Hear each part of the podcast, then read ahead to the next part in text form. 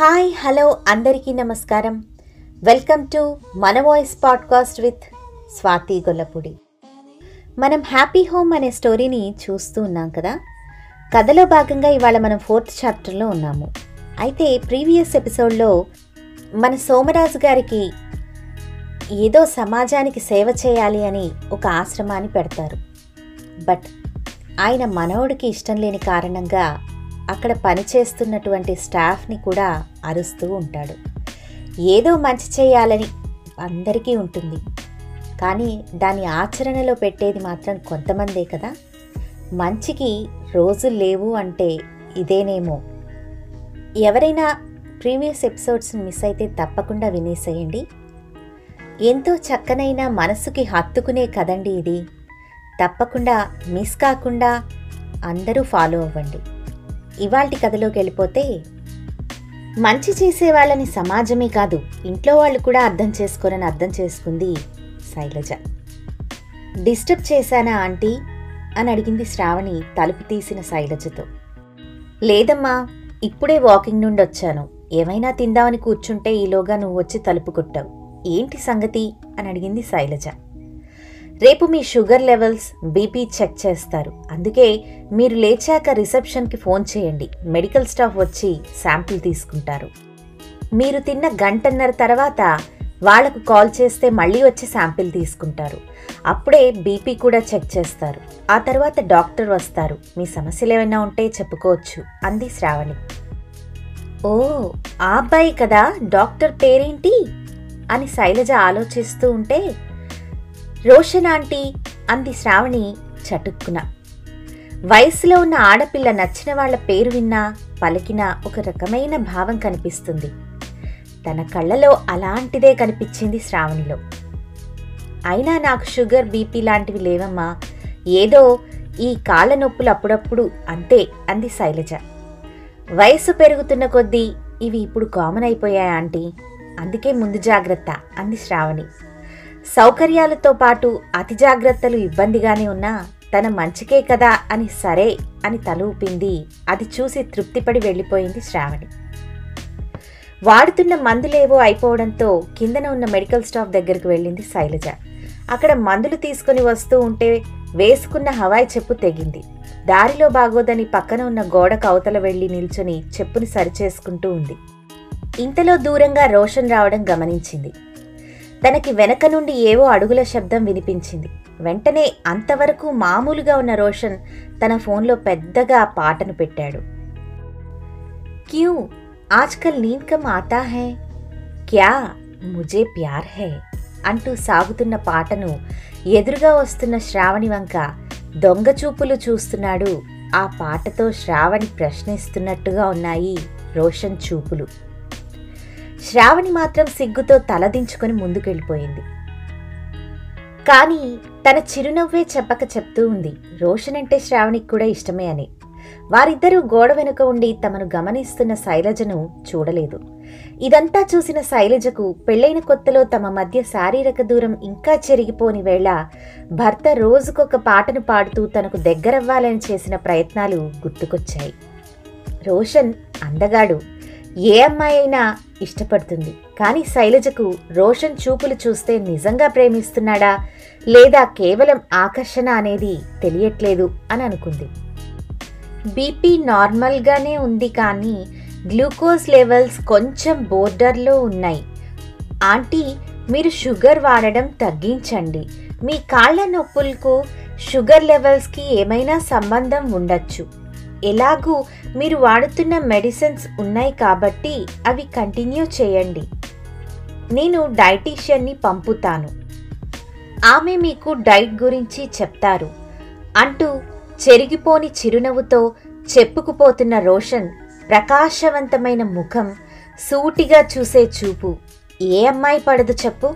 ఈ అబ్బాయికి అని అనుకుంది మనసులో శైలజ. ఓకే ఆంటీ మీరింకా ఏమైనా చెప్పాలా? అని అడిగాడు బయలుదేరుతూ.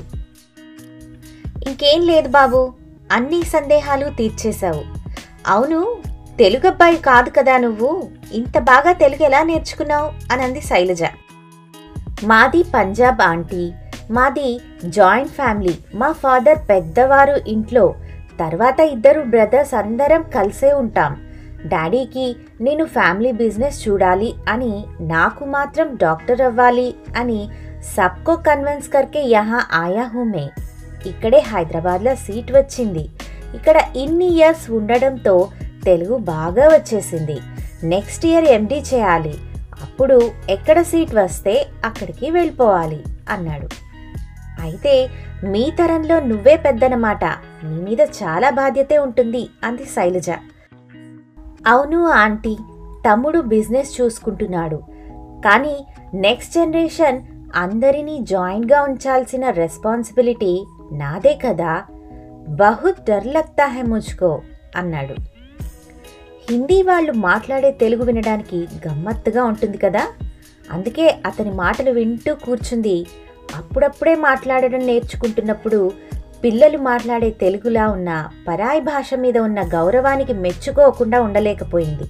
ఎందుకంటే తెలుగు వాళ్ళే తెలుగు రాదు అనడం గొప్పతనంగా భావించే ఈ రోజుల్లో ఎక్కడి నుండో వచ్చి ఇక్కడ భాష నేర్చుకోవడం ఆనందంగా అనిపించింది శైలజకు.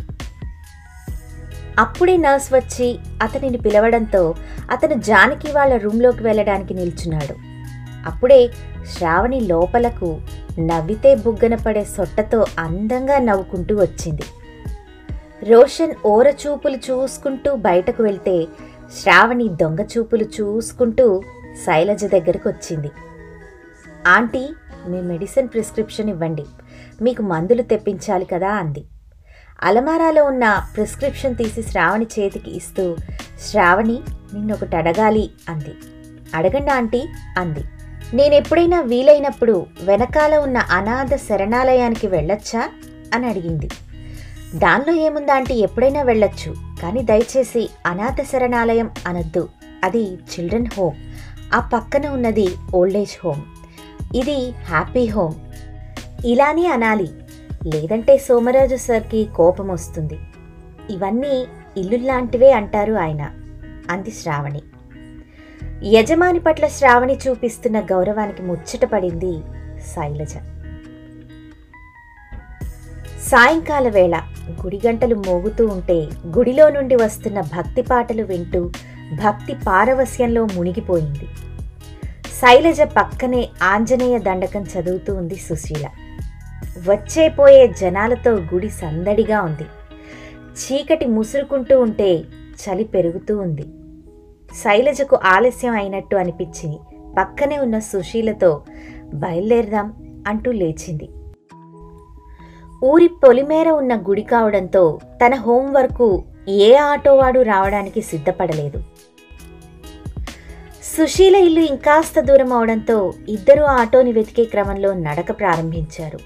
వాళ్ళు నడిచే కొద్దీ రోడ్డు మీద సందడి తగ్గి హైవే మీదకు వచ్చేశారు దురదృష్టవశాత్తు ఆన్లైన్లో క్యాబ్ బుక్ చేద్దామని చూసిన శైలజకు ఫోన్లో సిగ్నల్ దగ్గర ఎమర్జెన్సీ అని వచ్చి వెక్కిరిచ్చింది. ఇంకాస్త ముందు రావాల్సింది. ఇప్పుడు చూడు చీకటి అవుతుంది. ఇక్కడ సిగ్నల్ కూడా లేదు. ఓలా బుక్ చేద్దామని అనుకున్నా అంది శైలజ. బాగుందే నీకేం ఆశ్రమ జీవితం? నాది సంసార జీవితం. అందరికీ అన్నీ అమర్చిపెట్టి రావాలి కదా. లేదంటే నేనేదో చేరాని తప్పు చేసినట్టు నాకు జీవిత ఖైదు వేసేస్తారు. అంది సుశీల నిష్ఠూరంగా. ఇప్పుడు మాత్రం నీకేమైనా స్వేచ్ఛ ఉందా? ఖైదీవేగా అంది వేళాకోలంగా శైలజ. చాలే అప్పు అయినా ఈ బుకింగ్ ఏదో గుడి దగ్గరే చేయొచ్చు కదా ఇక్కడికొచ్చి సిగ్నల్ లేదని చిరాకు పడితే ఎలా? అంది. అక్కడ ఆ క్యాబ్ సర్వీస్ లేదు ఇక్కడ సిగ్నల్ లేదు మొత్తానికి ఇరుక్కుపోయాం. పద సిగ్నల్ వచ్చే వరకు నడు అంది శైలజ. నిర్మానుష్యంగా ఉన్న ఆ దారిలో ఇద్దరూ నడవసాగారు. అక్కడక్కడ పురుగులు చేసే శబ్దం తప్ప ఆ ప్రాంతం అంతా నిశ్శబ్దంగా ఉండడం చలి పెరుగుతూ ఉండడంతో ఇద్దరూ వణుకుతూ భయం భయంగా నడుస్తూ ఉన్నారు. దూరంగా ఏదో వాహనం వస్తున్న శబ్దంతో పాటు దానికి ముందు ఉండే లైట్స్ వెలుతురు కనపడింది ఇద్దరికి. ఇద్దరూ వస్తున్న వాహనం కేసి చూస్తూ నడుస్తున్నారు. కొద్ది సెకండ్లకే అర్థమైంది. ఆ వాహనం అతివేగంతో తమ వైపే దూసుకు వస్తోంది అని. ఇద్దరూ బెంబేలెత్తిపోయి సమయస్ఫూర్తితో పక్కకి పరిగెత్తారు. సరిగ్గా వాళ్ళు నడిచిన స్థలం వాళ్ళ ముందు ఉన్నటువంటి ఆ డివైడర్కి గుద్దుకుంది ఆ కారు. ఇద్దరూ తప్పుకోకపోయి ఉంటే ఆ వాహనం వచ్చిన వేగానికి ప్రాణాలే కోల్పోయేవారు. పెద్ద శబ్దంతో ఆగిన ఆ కార్ దగ్గరికి ఇద్దరూ వెళ్ళి చూశారు. ఒక యువకుడు డ్రైవింగ్ సీట్లో స్పృహ కోల్పోయి కనిపించాడు. సీట్ బెల్ట్ పెట్టుకోవడంతో పెద్ద దెబ్బలేమీ తగలలేదు. కానీ భయంతో అయినా స్పృహ కోల్పోయి ఉండొచ్చు అని అనుకున్నారు ఆ స్నేహితురాళ్ళిద్దరూ. ఇదండి ఇవాల్టి స్టోరీ. హోప్ మీ అందరికీ నచ్చిందని భావిస్తున్నాను. ఆ విధంగా శైలజ సుశీల ఇద్దరు ఊరి చివరన్నటువంటి గుడికి వెళ్ళి తిరిగి వస్తూ ఉండగా ఈ సంఘటన జరుగుతుంది. అసలు ఈ సంఘటనతో ఏ విధంగా కథ మలుపు తిరుగుతుంది అనేది నెక్స్ట్ ఎపిసోడ్లో చూడబోతున్నాము. మళ్ళీ నెక్స్ట్ ఎపిసోడ్తో మీ ముందుకు వచ్చేస్తాను మరోసారి. అప్పటి వరకు సెలవు. నమస్తే.